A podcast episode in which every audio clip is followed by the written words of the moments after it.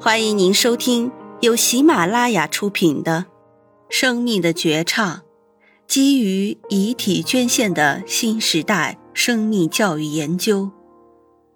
阮美飞、侯希玉、黄文军著，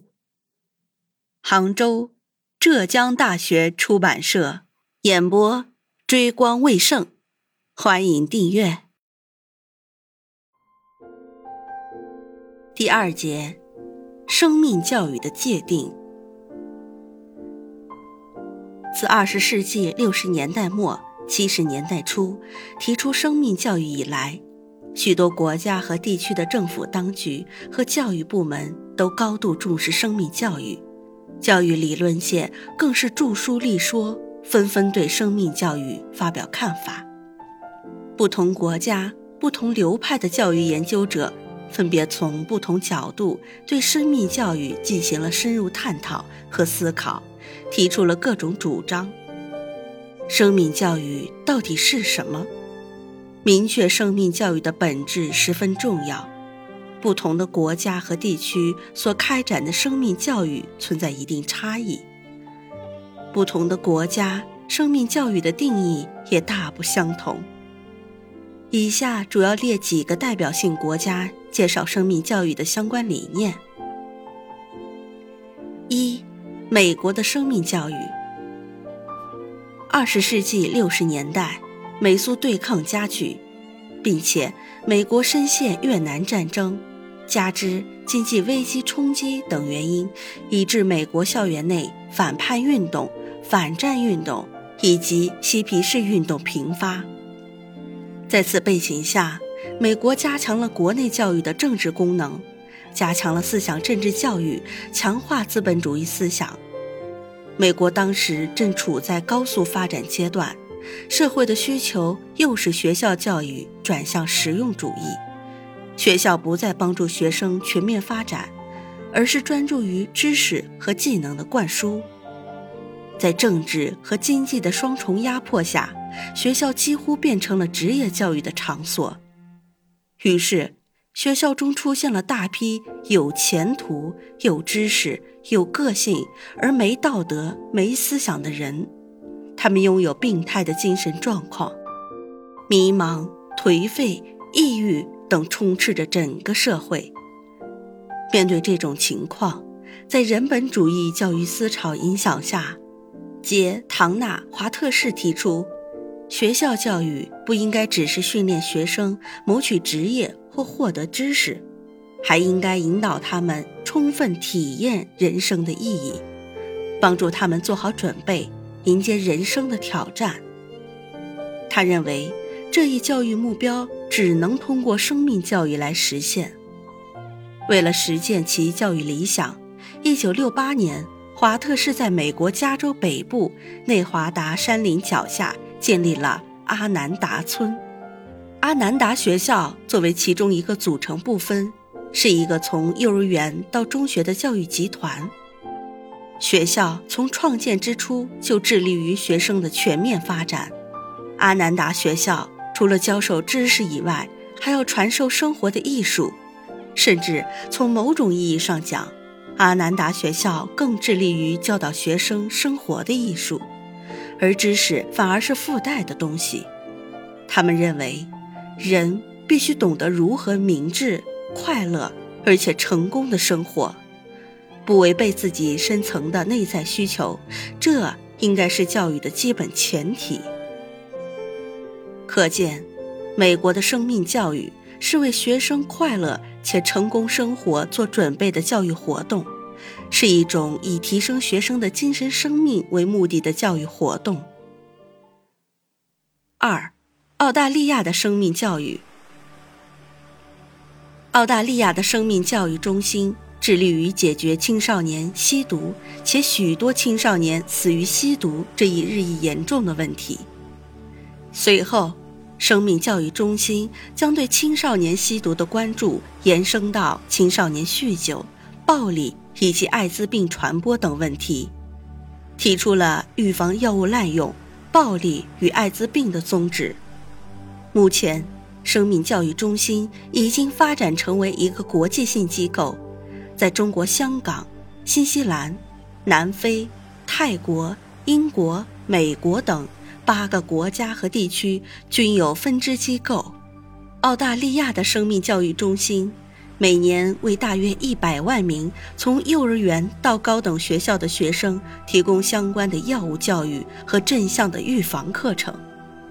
在此过程中，他还注重发展学生的社交技巧和有效决策、沟通、谈判的能力，并努力通过学校教育和社区教育的结合，帮助青少年减少使用非法药物和抽烟，鼓励他们远离酒类。减少其他药物的伤害。除此之外，该机构还关注学生的个体发展。澳大利亚生命教育的目的是借助学校及社区的合作关系，帮助年轻人消除不合法的药物使用和抽烟，促使他们避开或延迟对酒精的依赖，减少使用药物可能产生的危害。显然。澳大利亚的生命教育是一种以预防滥用药物、暴力与艾滋病等问题为目的，提高孩子生命质量的教育活动。三，日本的生命教育，在日本的教育体系中，生命教育是道德教育的目标和内容，即将尊重人的精神。和敬畏生命的观念贯彻于家庭、学校及社会的具体生活中，为创建有个性的文化及发展民主社会及国家而努力，进而培养对和平国际社会做出贡献的具有自主性的日本人，以培养作为基石的道德情操为目的。为了贯彻生命教育，日本根据青少年身心发展规律。将生命教育具体分解到小学、中学以及大学的各个阶段。能力主义盛行导致学生道德水平下降，政府将道德教育作为教育的首要目标，以培养学生的生存能力和丰富学生的人性为中心，囊括了自然教育、人格教育、职业教育、纪律教育、爱国教育等方方面面。日本的生命教育不光针对学生，为了实现生命教育，日本开发教材、培养老师，并支持和推动家庭教育和建立社会支持系统，集合全社会的力量，加强生命教育。为了加强生命教育，日本通过各种主题活动，增强学生的生存能力，激发学生对生命的热爱。综上。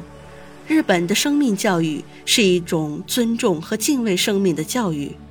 其目标是培养有主体性、全面发展的对社会有用的人。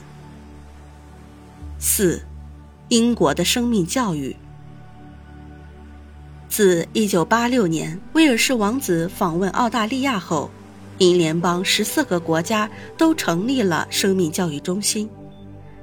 英国的生命教育。以公民教育为中心，从知识、能力和理解三个方面着手，目标是使学生具备一个公民应有的知识、思考能力以及解决问题的能力。